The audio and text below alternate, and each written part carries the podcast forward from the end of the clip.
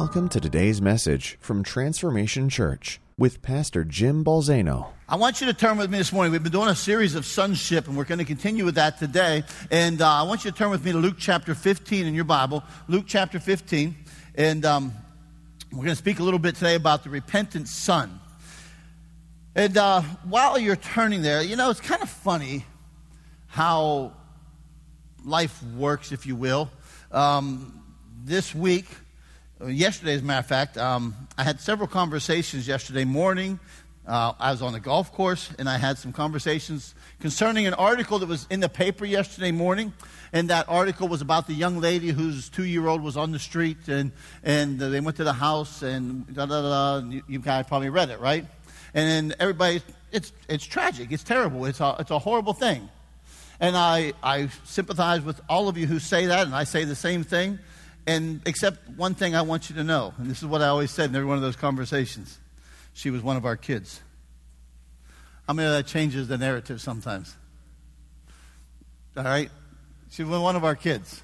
Uh, Kayla Edmondson was a, a, the daughter of Kathy Gentile, who came to this church, and Kathy got radically saved. God set her free from drugs and alcohol. Has done a lot of things in her life. And, and when I read that name yesterday, I was trying to connect the dots. Connect the dots. Why? Why? What? And then it hit me, and I was talking to Teresa, and then it was like, ah, oh, she was one of our kids.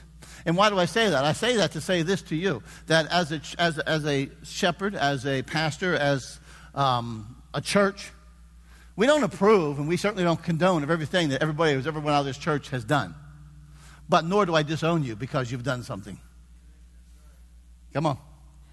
I may know sometimes your children of your own family do stuff you'd rather they didn't do or wouldn't have done. And I'm just telling you, the culture of this house is what you, if you do it, what I say to you is you shouldn't have done it. It's stupid. Take your lumps, take your consequences, but I ain't disowning you. Amen? So, so, so many times I just, I, I just, we just can't do that. We just cannot do that. One thing about children, when you give them unconditional love, they always have a place to return home to.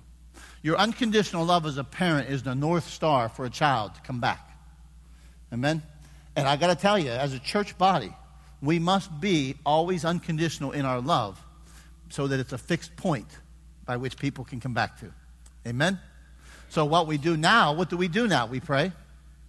We pray for her. We pray for the situation. We pray for a turnaround. We pray for a miracle. We pray for things to happen, uh, that God would make things happen. And um, we pray for repentance. We pray for a change. We pray and we love. And we love unconditionally. Amen? Amen. So let me talk to you. I've been talking about sons, and God's plan has always been for sons. Let me do a little refresher of where we've been. God's plan has always been for sons. Jesus was God's begotten son that he gave, who was, became the perfect son, so that you and I could become sons of God.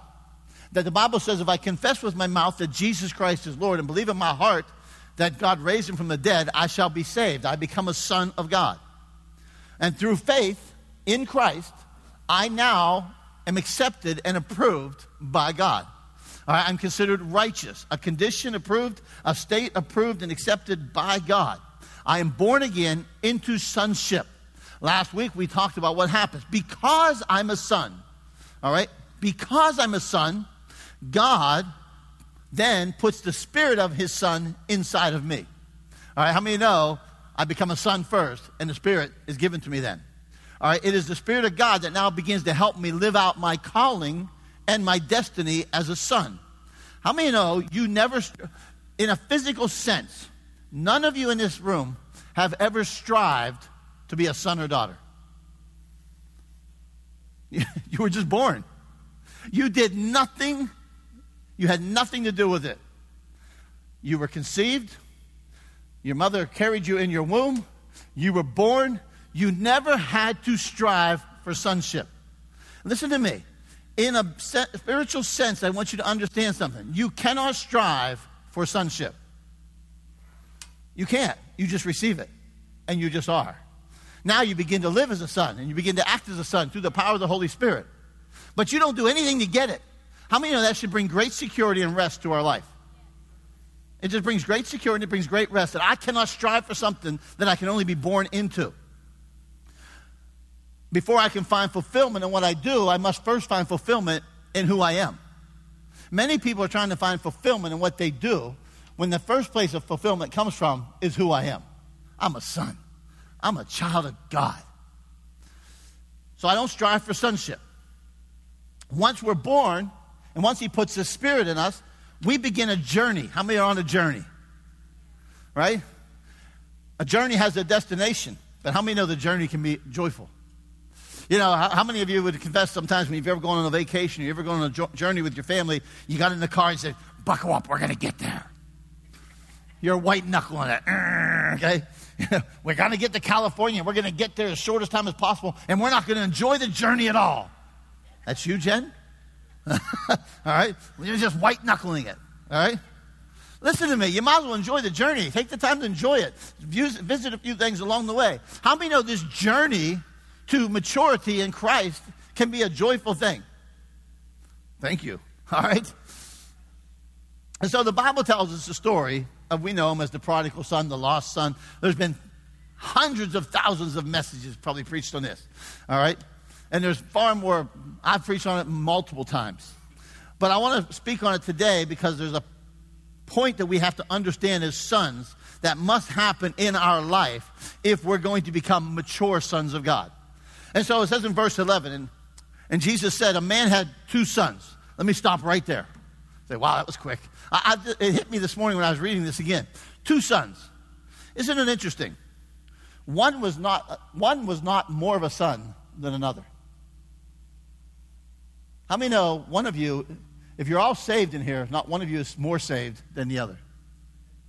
Not one of you is more a child of God than the other is. But how many know we like to measure ourselves against ourselves? Right? Uh, one didn't carry more genes of the Father than the other one did. One didn't carry more DNA of the Father than the other one did. I mean, you know, in our relationship with God, Jesus is the great equalizer. You know, we all need Jesus and we're all saved because of faith in Jesus Christ. You're not more of a son than the next person, and the next person is not more of a son than you are. Now, now, I mean, know in your family, your children are not more of a child than that child, your other, your sibling. Now, how many know sometimes that there is maybe the favorite child? I mean, that creates a mess. Just ask Joseph. See, my sisters like to say I'm the favorite child. I can't help it, I'm the nicest. I can't help it. I'm the one that's easier, easy to be loved. I'm just sorry. now they're watching this on live stream and they're going to like really be ticked. But just remember this. When I read this this morning, two sons. Not one of you in this house are less a son of God than another in faith Christ, faith Jesus. The younger of them said to the father, Father, give me the share of the estate that falls to me. So he divided his wealth between them. All right, now I'm going to stop there. Because he'll get this. I'm reading this this morning, and I'm reading it last night, and I'm pondering it all week.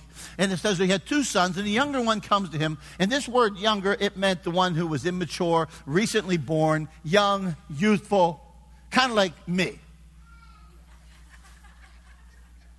Compared to some of you, I am. All right? But I'm going to talk about this for a minute. I'm going to talk about this immature son for a moment. That, that this immature son, this one who's immature, let me talk to you about him for just a moment. He comes to the father and he says, I want what's mine now. All right? I, I, I want it now no matter what. Uh, immaturity says, give it to me now. Immaturity, how many know immaturity can't handle the things that are mature? You see, immaturity has this tendency for the immature to say or want. Immaturity wants what others have in their maturity. All right? How many of you ever remember being a teenager wanting what your parents had? Your parents were in their mid 30s, and you think you should have it just because. Right? That I should have it just because you have it, and because you have it, I should have it. Immaturity wants what others have in their years of maturity. Here's the father. The father has an estate, he has an inheritance. The immature son says, I want what you got, and I want it now. I want what you have in your maturity. Listen to me. There are some things I have because I am now 54, and if you don't have it because you're 30, oh well. okay? Like, there's a lot of things I have now that are, are more than when I was 30 raising teenagers.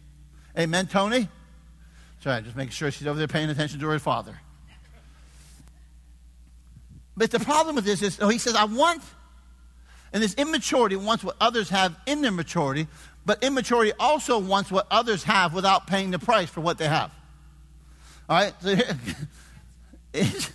this is amazing to me. I've watched this stuff all the time. One of the things as a pastor, you get to deal with family situations, right? And sometimes you see situations where families are divided over stuff.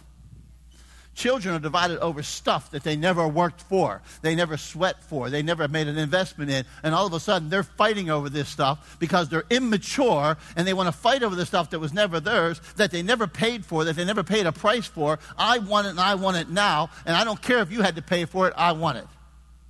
I mean, know that's immature? All right? Sometimes we will find ourselves in a place of immaturity that causes division among people because we want something that was never ours in the first place and we never worked for and we never paid for. He says, I want it now, Dad. Immaturity, watch this. So here's what happens. So he divided, this is interesting to me. So he divided his wealth between them. And not many days later, I thought about this. The younger son comes to him and says, I want it now. But he didn't say, I want it so that I can go do my own thing. I want it so I can go wild living. I want it so I can do it. No, I just want it now. He didn't leave immediately. The Bible says a short time later, days later, that he then leaves. Because how many know the immature cannot handle the things that the mature have? Right? God says, I don't want you eating from the tree of the knowledge of good and evil because you can't handle it. How many know there's things in your children's life that you said to them, you cannot have this now, not because I don't want you to have it, because, but because you're too immature to handle it now. You're not going to give your child a gun to play with. Right? You're, you're, you're a toddler. You're not going to give them a gun to play with, correct? Okay, just making sure. Right? Why? Because they're not mature enough to handle it. All right? You cannot give the immature what belongs to the mature. So watch this. So now the younger son takes what was meant for him. It was an inheritance. How many know he was supposed to get the inheritance when his father died? It would be years later when he was more mature. But now the Bible says this that he took it, and not many days later, he gathered everything together. He went on a journey to a distant country, and there he squandered his estate with loose living. Hmm. Now, when he had spent everything, a severe famine occurred in that country. Stop there for a moment. Do you see this? The father had an inheritance that was meant to be given to the son one day. When the son was older and he was more mature, he would receive that inheritance. But now he says, I want it now. I want it now. I don't care that you had to pay the price for it. I want it. And then he takes it and he loses it all. Because how many know immaturity may steal the blessings that are meant for your maturity? The immaturity his immaturity took all the things that were meant for his maturity, and in his immaturity, he now squandered them and would not have them in the years of his maturity. How many of you wished you had the money now that you wasted in your teen years? how, many, how many of you like to have the money now that you wasted when you were 25? Right? I mean, literally, there is a lot of money that I wished I could go back and recoup in my mature years. But in my immature years, I spent it. Therefore, I don't have it in the mature years. There are things in your life that we're losing and squandering in our immaturity. So what happens? So this immature son, he says to his father, I want it, I want it now. I want what you worked for, I want what you paid for. I want it now in my immaturity, and I'm going to go spend it. And he went and he spent it all. So now what happens? This immature son now becomes the impoverished son. He's got nothing left, baby. He's got nothing left. So he spent it all in loose living. And when he spent everything, a severe famine occurred in that country, and he began to be impoverished. Hmm. That word meant, it's an interesting word, that word impoverished. It means he was left behind in the race. Hmm. It, it means he failed to become a partaker in or fell back from. It meant to be left wanting or be found in lack, to, to, be, to be devoid of excellence or worth. He takes the father's inheritance in immaturity. He goes to a different land. He squanders this um, inheritance. And when he squanders this inheritance, he ends up in an impoverished state. How many of you have ever found yourself at rock bottom with nothing left? Because of choices and decisions you made in perhaps a season of immaturity. Immaturity will lead you to an impoverished condition, all right? But listen to me. It was the immaturity that led him into a season of sin, and it is sin that brought him to an impoverished condition. An immature son, sin produced from immaturity, will lead you to an impoverished condition. You say, that's not true, Pastor. Yes, it is true. I ask Adam and Eve how it worked out for them. They're in the garden, everything is theirs, everything. And all of a sudden they said, I want what's yours, God. I want what belongs to you. You said I can't have it. I want it. They took it. It was sin, and sin led them out of the garden, and it did not lead them to more blessing. After a season of, season of living, he's left without any power, without any influence, without any rank, according to what that word means. He's left without excellence or he's left without worth. I know some of you in this room, and I know the state that you got to after a season of sin, where you said, I got nothing left. I have messed it all up. Immaturity led to this impoverished condition. Sin destroys, sin brings death. But this, this sin that caused this impoverished condition, what do you do when you're in a distant land you have nothing left. You have no money left. You have nowhere to live. You have no food. You have nothing. Nothing. Well, let me show you what happens. The immature son came to an impoverished condition that led him to being an indentured servant, bound to somebody else. Bound to somebody else. I got a question for you this morning. Anybody here ever been bound to something they shouldn't have been bound to? You ever been bound to something that God didn't intend for you to be bound to? No, no, you're all Christians in here. Tim's going, nah. Ruth Ann has. Oh, okay. Indentured servants in colonial Virginia. All right, they were men and women who signed a contract by which they agreed to work for a certain number of years in exchange for transportation to Virginia. And once they arrived, they would have food, clothing, and shelter. All right? So now the Bible says to us that this son of the father wanted his stuff in his immaturity, which led him to an impoverished condition, which now leads him into an indentured servanthood where he hires himself out to someone of the land. Okay? He, it means, it literally means that he fastened himself, he bound himself to this person, to this individual of that land. He was now bound to somebody who was not his father. He was now bound to somebody in another country outside the father's house. All right? We bound to someone who only wanted what he could use him for. How many know when we're bound to the Father, the Father's bound to us? And how many know when we're bound to the Father, the Father's bound to us for our benefit? But now he's bound to somebody who's only out for his own interest. How many of the devil loves to bind us? And he loves to bind us not for our benefit, but to steal, kill, and destroy. And you have this impoverished son who's now becoming an indentured servant. And in our sin, we find ourselves bound to a master that is not our father. Some, for some, you're bound to another person. You have to have a person in your life. You'll do anything. No, you don't. God may give you a person, but the first person you need in your life is God. You find yourself bound to drugs or alcohol or money. Some of you today, you're bound to unforgiveness. And that is a wicked taskmaster. That's a wicked, wicked taskmaster. You're bound to bitterness, anger, resentment, jealousy.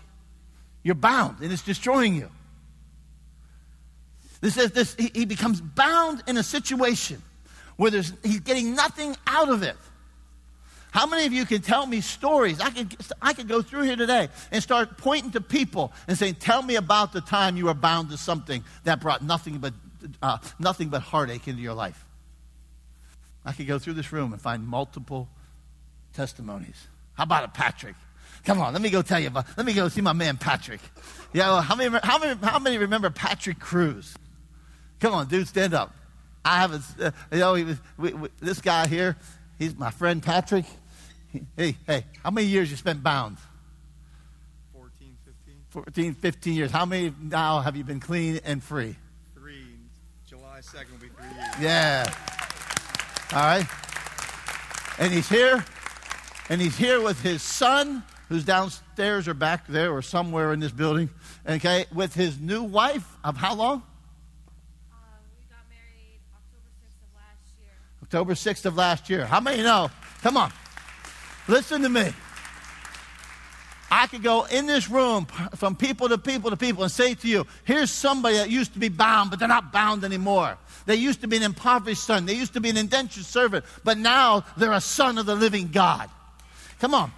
You know, uh, uh, it doesn't get any better than that. And so, what does this indentured son do? Watch what the Bible says this. So now we find ourselves in a situation with this man where he is in a severe famine, he's impoverished, so he went and hired himself out to one of the citizens of that country. He sent him into the fields to feed the pigs. And he would have gladly filled his stomach with the pods that the pigs were eating, but no one was giving him anything.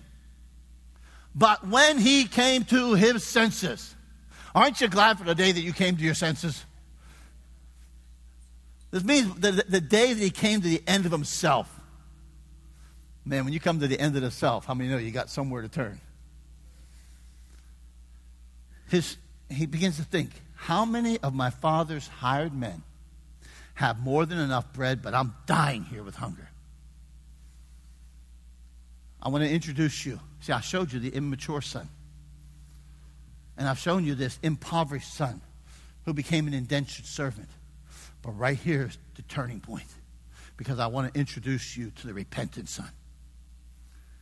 It is all because the Son chose to repent. Is how many know every one of us have to come to a place in our life where we choose to repent. And repenting is not a one time thing, and it is not something you only do the day you get saved. Okay? And now he comes to a place, says, wait a minute. What I've done is wrong, and the direction I'm going is wrong. Repentance is literally turning and running back to the Father, is returning to God. All right? His now watch it all of a sudden, the state that he finds himself in, he's in a state that causes him to reflect upon his father's estate. You see, the father's estate causes the son to leave their current state. Watch this. It was not fear of the father that led him to repentance. It wasn't. He's sitting in a pigsty feeding pigs and he can't eat it. And all of a sudden he says, I remember my father's estate. I remember my father. I remember the goodness of his kingdom. I remember the goodness of his estate. Listen to me. When Jesus preached, he preached what? Repent for the kingdom of God is at hand. When John preached, he preached, he preached, repent for the kingdom of God is at hand. The point that causes you to repent is the goodness of the kingdom, not a fear of hell. We got to get over this thing of being, oh, I want to serve God because I don't want to go to hell. No, no, no, no, no. I want to serve God because what God has is better than what I got. I'm a son. His kingdom. Jesus says, Look, here's the kingdom. Change the way that you think. Look at the goodness of the kingdom. Look at the splendor of the kingdom. Look at the majesty of the kingdom. And change the way you think. He says, I remember my father's estate. The father's estate caused him to reflect on his own state. The father's estate caused him to come to a place of repentance. The goodness of the father and his estate caused the son to repent, not fear the father. We've been trying to scare people out of hell for years. Let's draw them into love. I've always said, I've always said, uh, we, we always see at Halloween, we're going to do hell houses. Every church is doing a hell house. When are we going to do a heaven house? When are we going to do a heaven house? Let's give people an appetite on what it's going to be like. Hmm? Just a thought.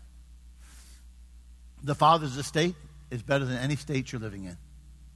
He says he thinks about his father's state. Bible says what? He said, I will get up. And listen to me this morning. I say to somebody in this room, Father says, get up and come on back.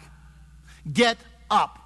You have laid there and you have wallowed long enough, and the Spirit of God says, get up. Your Father's waiting for you.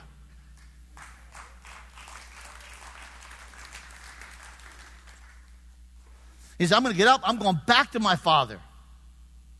And I'm going to say to him, Father, I've sinned against heaven and in your sight. I'm not worthy to be called your son. Make me like one of your hired men. Isn't it funny? He said, I'd get up. I'm out of here. going back to my father. Hmm. It's funny. One of the things he's going to do, he's going to go back and he's going to confess. I mean, first of all, repentance isn't a feeling. You can repent without a whole lot of emotion. Repentance is literally, I'm changing the way I live. I'm changing my direction. I'm going back to the Father. But when he goes back to the Father, he comes into a place of confession where he says, Father, I've sinned against you and I've sinned against heaven. I agree that my actions have been wrong and I'm confessing. But here's the great news. How many know this great, great, great, great verse? If we say we have no sin, we're deceiving ourselves and the truth is not in us. If we confess our sins, here we go. He is faithful and righteous to forgive our sins. Aren't you glad you have a forgiving Father? So he says, I'm going to go, I'm going to go back. I'm going to confess my sin. So we know what happens. He returns home, embarrassed, humiliated, shamed. You know, sometimes some of our kids in our churches come home shamed and humiliated and hug them. What do you do? You hug them. His sin took him beyond where he would ever thought he would end up. You think he, you think he went out of his father's house to end up eating pigs with no money? He wasn't planning on getting there. You think some of the people that you've read about in the newspaper planned on getting there? Do you think that poor young girl had a plan of getting to a place where at 25 years of age her kid was on the street? Do you think that's what she wanted? No, is why it's called addiction. That's why it's called bondage. That's why it's called oppression. Just telling you. Nobody plans to get there. His sin had taken him beyond his DNA, beyond his lineage, had taken him beyond acceptance. And so now he's coming back, humiliated, brought shame upon his father. He fully expects to have to trudge through the village to endorse taunts, sticks, stones, right? There would be punishment. Listen to, because you have to understand, in peasant time, there was a, I've taught you this before, there was a ceremony that was called the kazaza. Everybody say kazaza. You got to say it with some, some, some pizzazz. Kazaza. it's kind of like lasagna and rigatoni and everything else that ends in a vowel.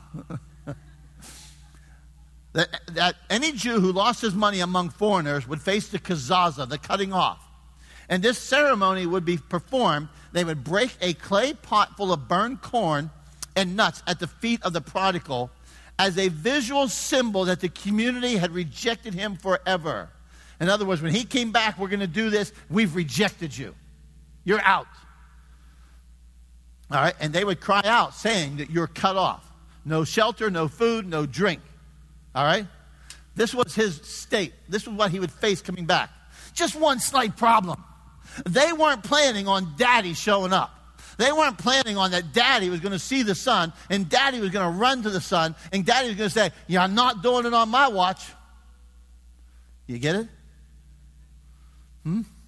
You see, the father goes beyond the boy's fault. He runs to cover the son. You've got to understand something. No one over the age of 30 ever ran. I think I should adhere to that biblical principle. they never ran for anything. Older men, especially those with a position in the village, walked very slowly and deliberately. because your position was often gauged by your gait. Let me just tell you how important I am. And in order to run, this father would have to pull up his robe and expose his legs. There's a reason I don't preach in shorts. I don't want to cause somebody to stumble. okay? He would have to gather the front corners of his robe, expose his legs, and it was shameful. But he knew what waited for his son. And he embraces him. I haven't thought about this. Yeah, he's hugging him. But how many know if I embrace my son, it's hard for you to hit him with a stone? If I embrace him, it's hard for you to strike him. If I embrace him, you're going to have to hit me. Hmm? It's amazing. I had a conversation yesterday morning, and they were torching this girl, and I get it. But then I said, Yeah, she's one of our kids. Conversation went, You don't disown your kid when they do something wrong. You like to choke them. But at least they're, yours still, they're still yours to choke. right? So he comes back. The father does this. But what's what I want to show you? How many know, first of all, the reason, how many know repentance is an act of maturity? It is. Repentance is an act of maturity. How many know the son is being matured? Hmm? How many know hardship and difficulty has a way of maturing you? Anyhow, so here's the, father, the son. The son lives a season outside the will of the father. He brought himself to an impoverished condition. Reflection upon the father and the father's estate brought him to a place of repentance.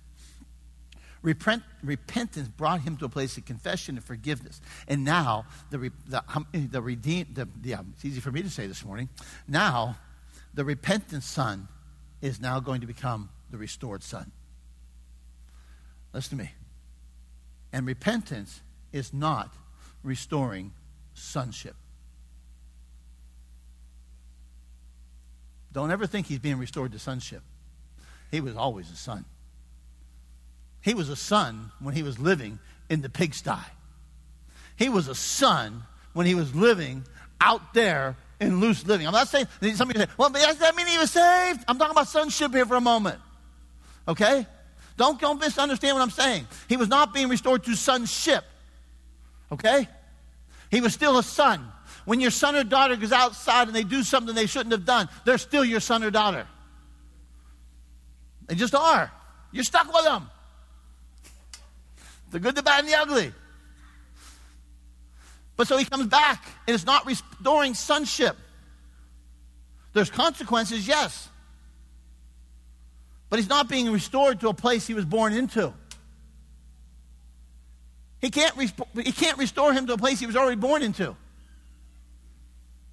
What's he doing? The father grabs him, he kisses him, he says, Quick, get the best robe and put it on him, and get the, uh, put a ring on his right hand and sandals on his feet.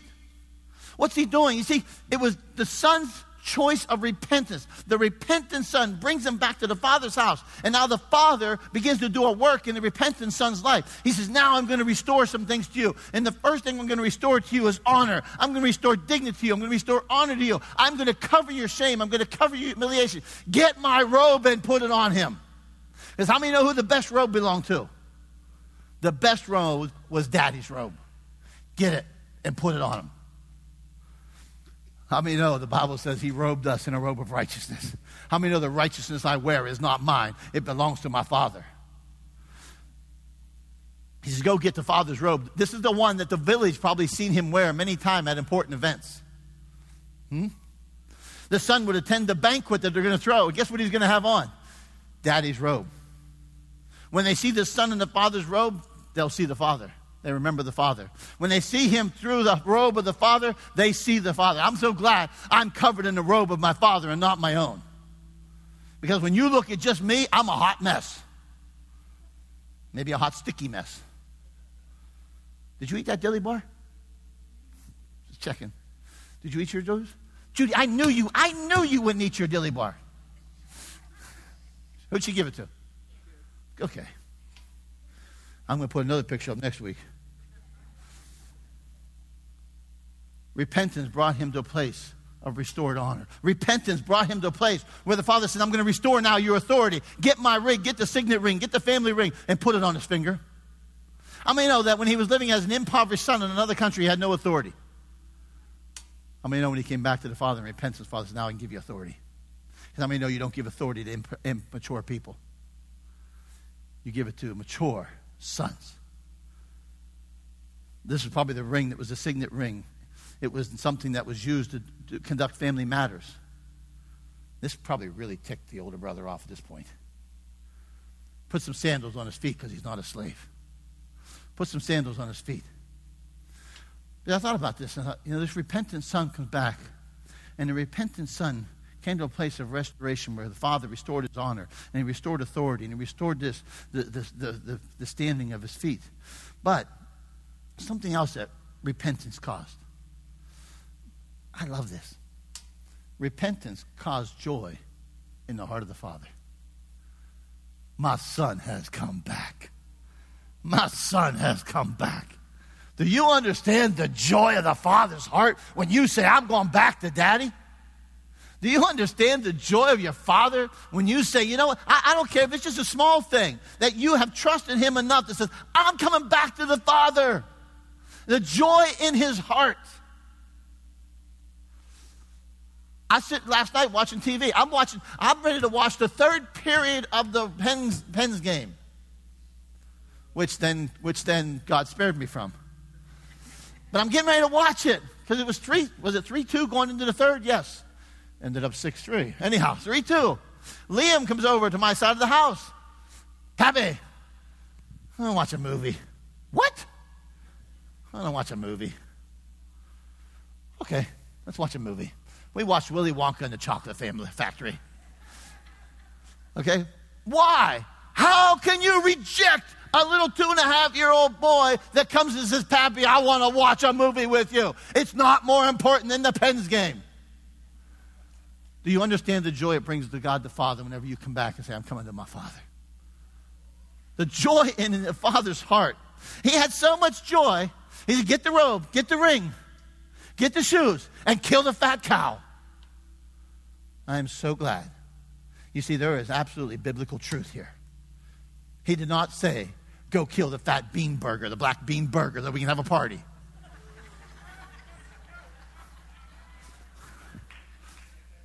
This is godly.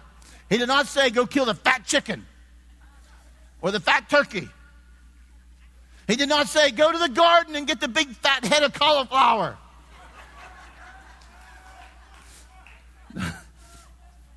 Trust me, when daddy's throwing a party, there's no cholesterol in it. I don't quote.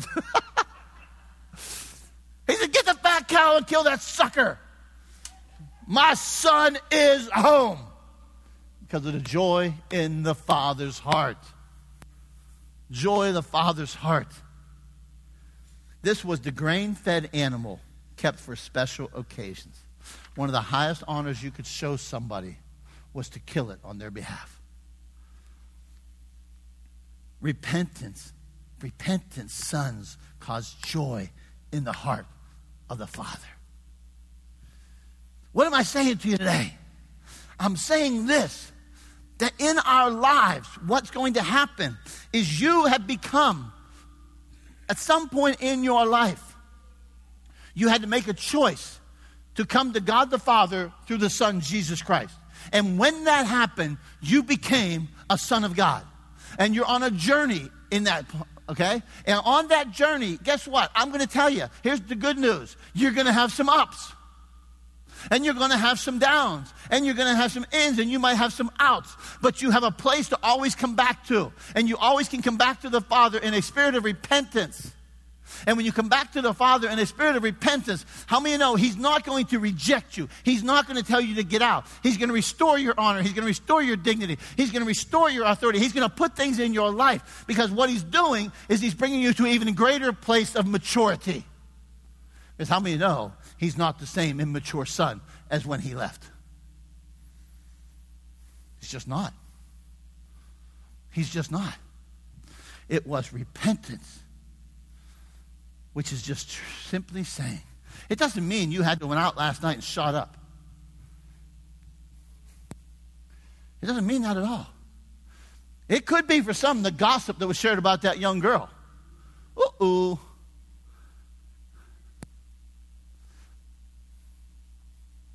It could be a lot of things. It could be the unforgiveness in your heart. It could be the bitterness and the resentment in your heart or something. That's sin. And it will destroy you. And it's immature. It is immature to not forgive. oh, how am I getting there? I don't know. If I'm saying it, doesn't mean it's right. Well, yes, it does. Let's see. I'm just teasing. Here's the deal you have to understand something. Unforgiveness is not the work of mature sons. Gossip is not the work of mature sons. Jealousy is not the work of mature sons. Bitterness and anger and rage is not the work of mature sons. I, don't want to point to the, the, the, the, stuff, the other stuff's obvious. Let's talk about the house this morning. Let's talk about what exists in Christian circles this morning. Let's talk about the garbage that exists in some of our churches because we're immature that we need to repent of so God can bring us to be a mature house where the immature can come and be safe.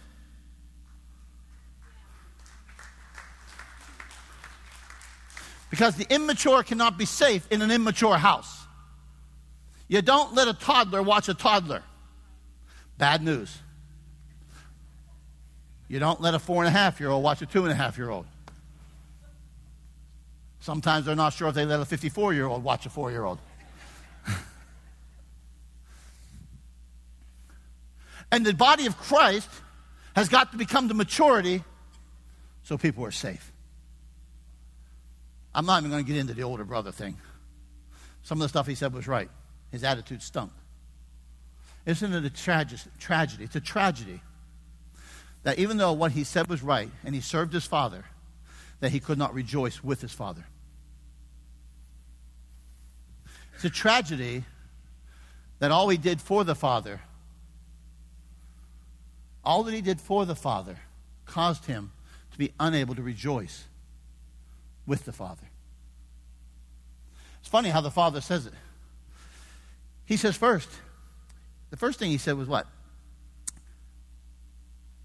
The father says, Get a robe, put it on him, put a ring in his hand, sandals on his feet, and get the fattened calf and kill it, and let us eat and celebrate. For this son of mine was dead. This son of mine was dead. If you go to the end of the passage, he looks at his other son. He says, We had to celebrate and rejoice. Watch what he says. He changes it. For this brother of yours.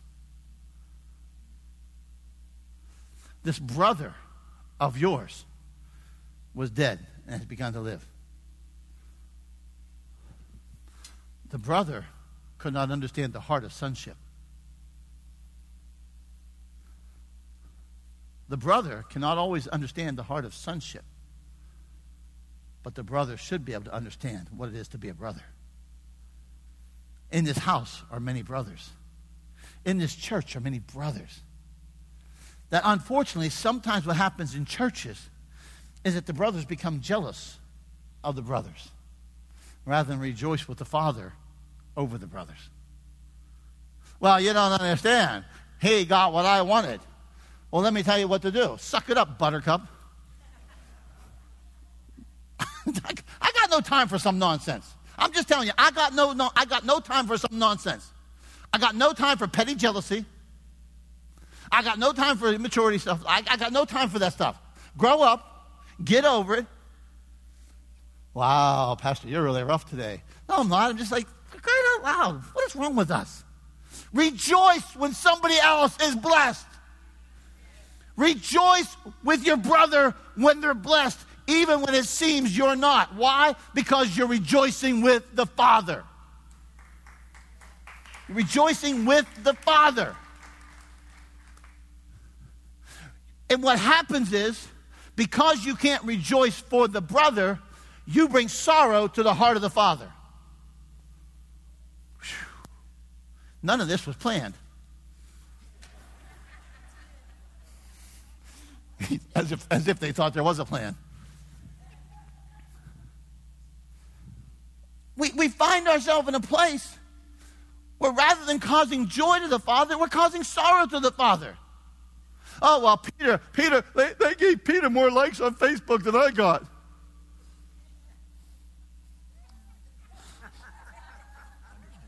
Not my fault they don't they understand corny Canadian jokes. Do you understand what I'm saying? We've got to come to a place of maturity in our life. And the only way we can come to a place of maturity is when we become the repentant sons of God that come back to the Father each and every time. But how many know it's not fear that causes me to come back to the Father? It's knowing who the Father is that causes me to come back to the Father. Come on, Troy. Everybody give Troy a hand.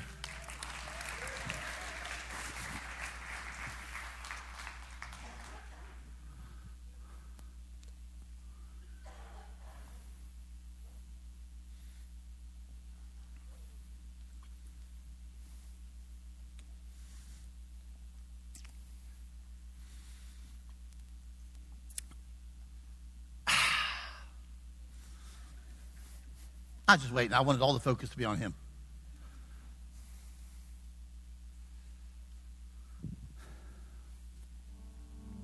Here's what I want you to know.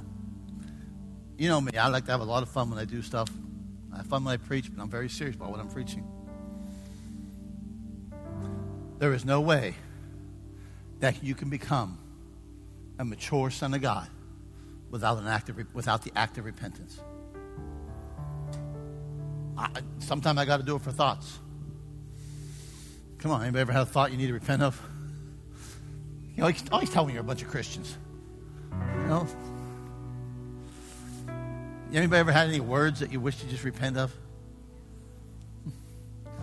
Any actions? Come on. You know one of the greatest things you can ever teach your children? Repentance. How many of repentance is a sign of humility? How many of you ever wronged your children? How many of you ever a jerk to your children? Tony, if you'd even move over there. Hi, Liam. Liam. Liam. Hi, dude. Hi, Carson. Yes, we interrupt this sermon for a happy moment. Repentance is not a scary thing. It's not. It's not even an emotion. Oh, it can be connected to it. It's not even being sorry for your sin. I know lots of people who are sorry for their state, but have never left their state. I know lots of people. I listen. I can take you to a bar and sit down with you and with a couple guys, and I can sit there with you in a bar, and I can tell you they're going to tell you, "Don't end up where I am. You don't want to be here." They're sorry for where they are, but they've never left where they are. So it's more than being sorry.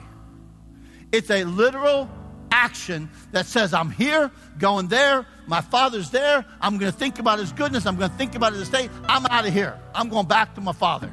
And then what you find, what you find will blow your mind. What you find will blow your mind. It rhymes. Bonnie, I'm a poet.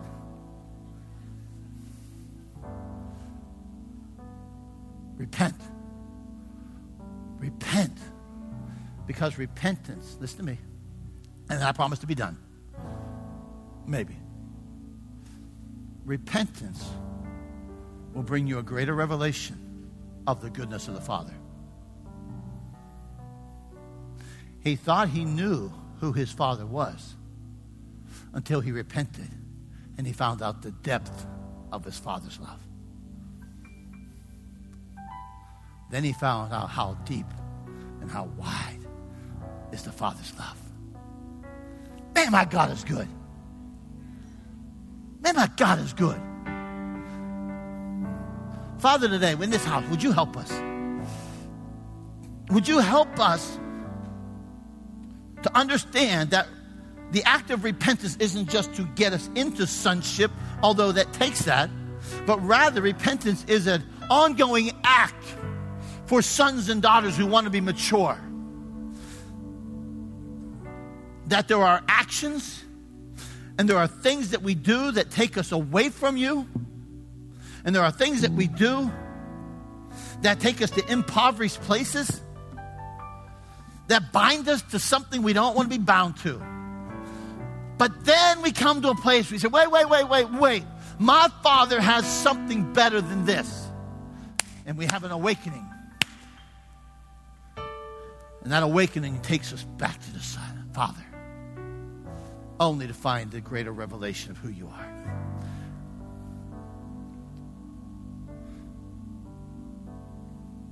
So, right now, in your seats, I just want you to silently, I want you to consider and think.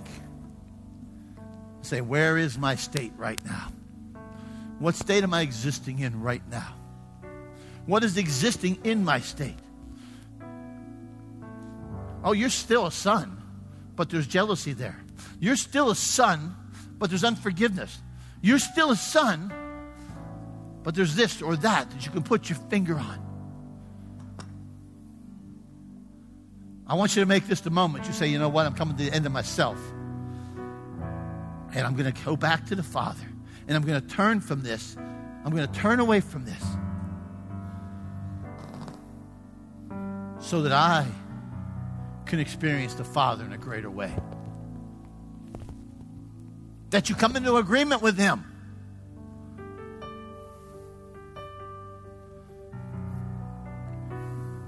And Father, and as I pray it, this is what I pray for this house to be filled with mature sons so immature can be safe, so others can be safe. A safe house.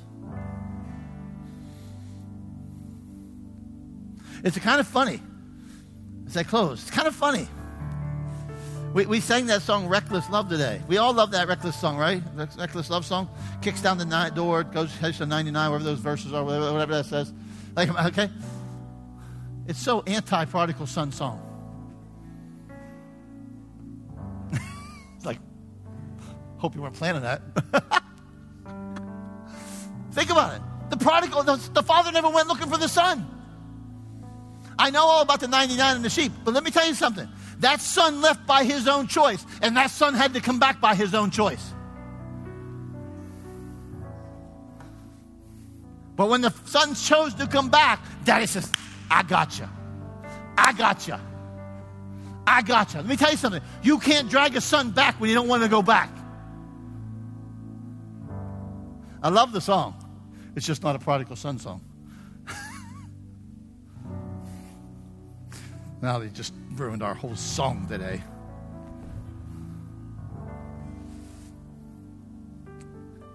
Today, repentance is going back to the Father.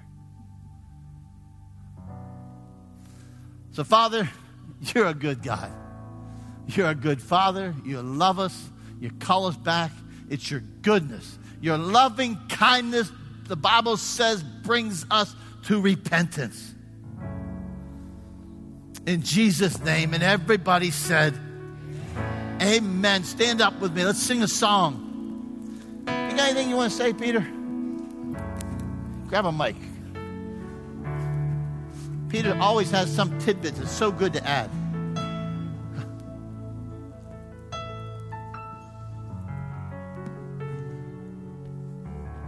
There are, in fact, two things. The first one is the willingness of the Father to humiliate himself.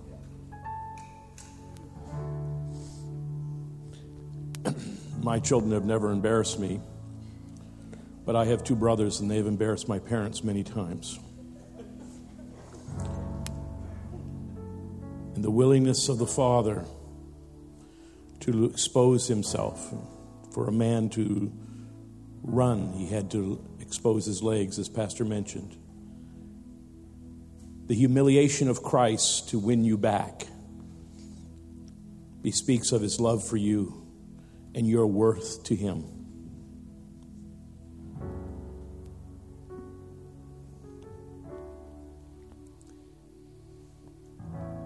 And yet, the lie is that you feel condemned right now. The lie is that, what am I? I'm worthless. When the very opposite is the truth. God is saying there's value in you. You matter. So much so that the Godhead Himself humiliates Himself to pursue you when you come back. Wow. The final thing I want to say is kind of a little bit of a downer, but this, of course, for Pastor is a pretty pro- profound message for him to be preaching this week. When he celebrated or acknowledged, I don't know if celebrates the right way, it's certainly not probably the right choice of words. When we observed the anniversary of Nick's homegoing, it's a hard message to preach on a week like this. And so, right now, I think as a congregation, I just want to bless the Belzano family. And so we do that, don't we? And we bless Pastor today, and we bless Penny today. We bless Tony and Eric. We bless the children and the grandchildren. We bless them, Lord, as a family. We ask that the God of all comfort would continue to comfort them and give them divine perspective. Come on, saints, would you pray with me? God of all comfort, be with them today. Minister to them. Thank you, Lord, that there's maturity in this pulpit to the extent that, Lord, we can hear a message like this on an anniversary like this. Lord, thank you for that. And Lord, we rejoice that this man has a pastoral heart and he has a heart of a father for others who, not unlike Nick, found themselves in some difficult situations. But he says, You're welcome here. We're glad you're here. And he doesn't kick us when we're down. And Lord, we bless you for that. So we rejoice in you, Lord, in your goodness to us. Oh, the overwhelming love of God. In the name of Jesus.